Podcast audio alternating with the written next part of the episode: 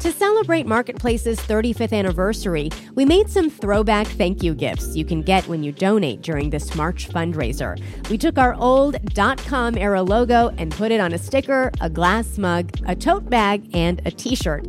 No matter how you donate, you can get a fun piece of Marketplace history. Check them out at marketplace.org/givetech. These limited edition gifts are only available through March 22nd. Get yours at marketplace.org/givetech. Hey, it's Lily Jamali. Marketplace Tech has a new limited series out on YouTube called Decoding Democracy.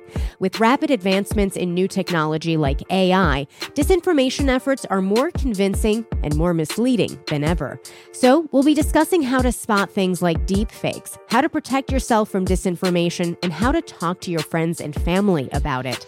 As always, this fact-based journalism and vital information will be free and accessible to all.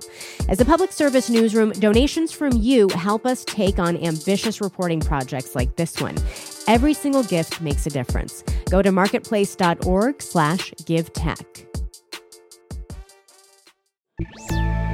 Flashing lights to help you sleep? When in Vegas. From American Public Media, this is Marketplace Tech. I'm Lily Jamali.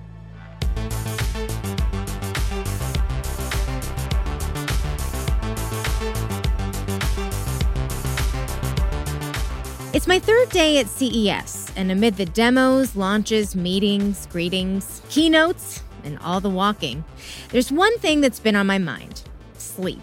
So I stopped by the National Sleep Foundation's booth to meet some other folks thinking about sleep. I spoke with Biquan Luo, co-founder and CEO of Lumos Tech. Her company makes what looks like a regular sleep mask, but there are LED lights embedded in the mask, which is designed to help recalibrate a user's sleep schedule. I am intrigued, so I asked her how the eye mask works. You're going to tell us what is your current bedtime and then when you want to move your bedtime to. So if you're a night owl that always go to bed at 3 a.m., but you want to become an early person, then you would just tell us, I'm currently going to bed at 3 a.m., but I want to go to bed at 11 a.m., be able to fall asleep. You're saying that's possible? I can go from being a night owl to an early bird? Yes. I'll believe it when I see it. Oh, yeah. It's quite a proposition. I like it. Try it. Yeah, so by adjusting your circadian clock, you're able to move your sleep schedule. And then once you program in the app, it's going to determine what is the best sleep program for you. Then it's going to send it to the mask. So what you do as a user is you will put on the mask before you go to bed at your normal bedtime. Sometime during the night after you fall asleep, very short light flashes, very short, low intensity, very brief light flashes, it's going to come on and then penetrate through your eyelid without you knowing because you're sleeping. And then it's going to secretly change the part of your brain that controls the natural internal clock. And do we know what it is about those light flashes that achieves this effect that you're describing? Yes. It's actually well understood that light regulates your circadian clock. That's why we get up in the morning. That's why we sleep in the dark. But instead of using sunlight, you can use very short light flashes to achieve the same or even better shift in your circadian clock.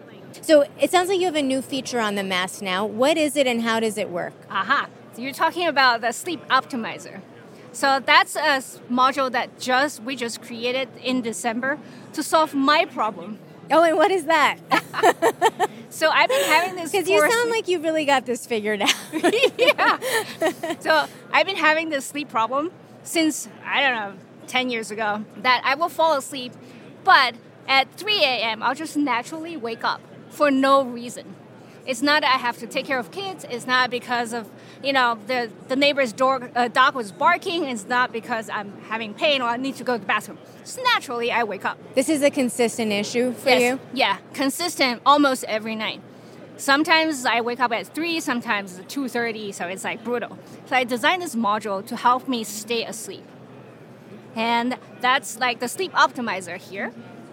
So how it works is, if you wake up in the middle of the night, similar problem as me, likely that there is a misalignment of your circadian rhythm, the internal clock, with when you sleep.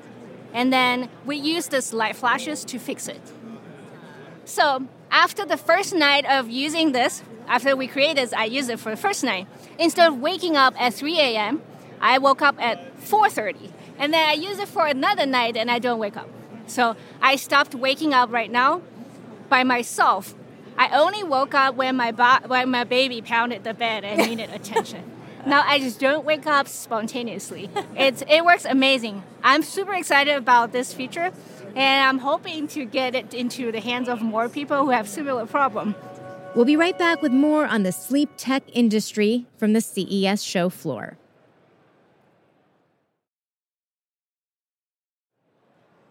You're listening to Marketplace Tech. I'm Lily Jamali. We're back with Biquan Luo, CEO of Lumos Tech. Technology and sleep might seem like conflicting ideas for some people. We're often told that less screen time and less artificial light will help us sleep better. What do you say to that? Is the sleep tech field growing? So it's not necessarily like sleep technology.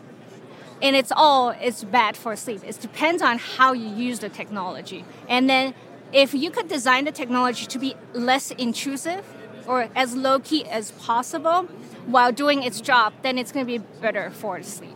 That's why we design our product to be, as plain, as simple as possible, so that you are not dealing with some clunky sleep mask or some goggles that it's very unfamiliar or strange. Yeah, it feels like a piece of fabric just over your eyes, it looks like.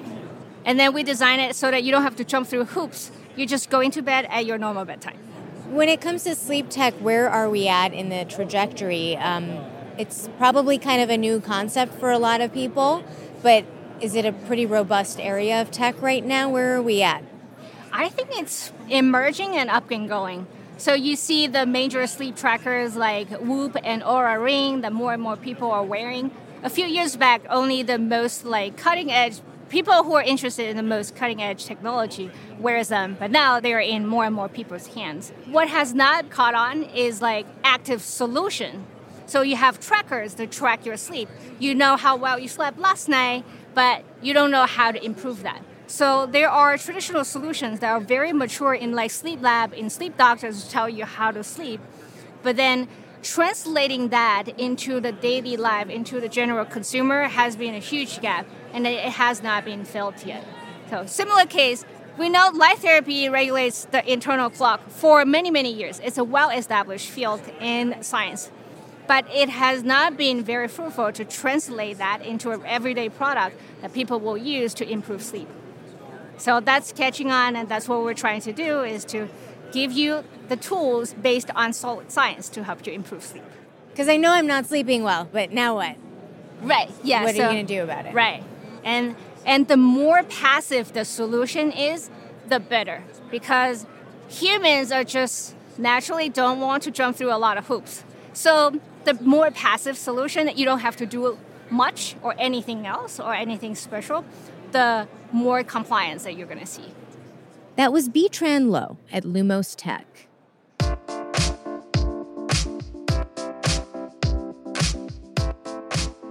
The Lumos Sleep Mask is considered a low-intensity form of light therapy technology. The device has been widely marketed as a treatment for jet lag, but while light therapy can help with sleep, the National Sleep Foundation finds it can also be used to deal with some types of depression. Sleep issues, including insomnia and excessive daytime sleepiness, often go hand in hand with depression and anxiety. Another technology that has exploded in popularity to deal with that, therapy lights. Wirecutter from the New York Times has some recommendations, which we've posted to our website, marketplacetech.org. Rosie Hughes produced this episode. I'm Lily Jamali, and that's Marketplace Tech.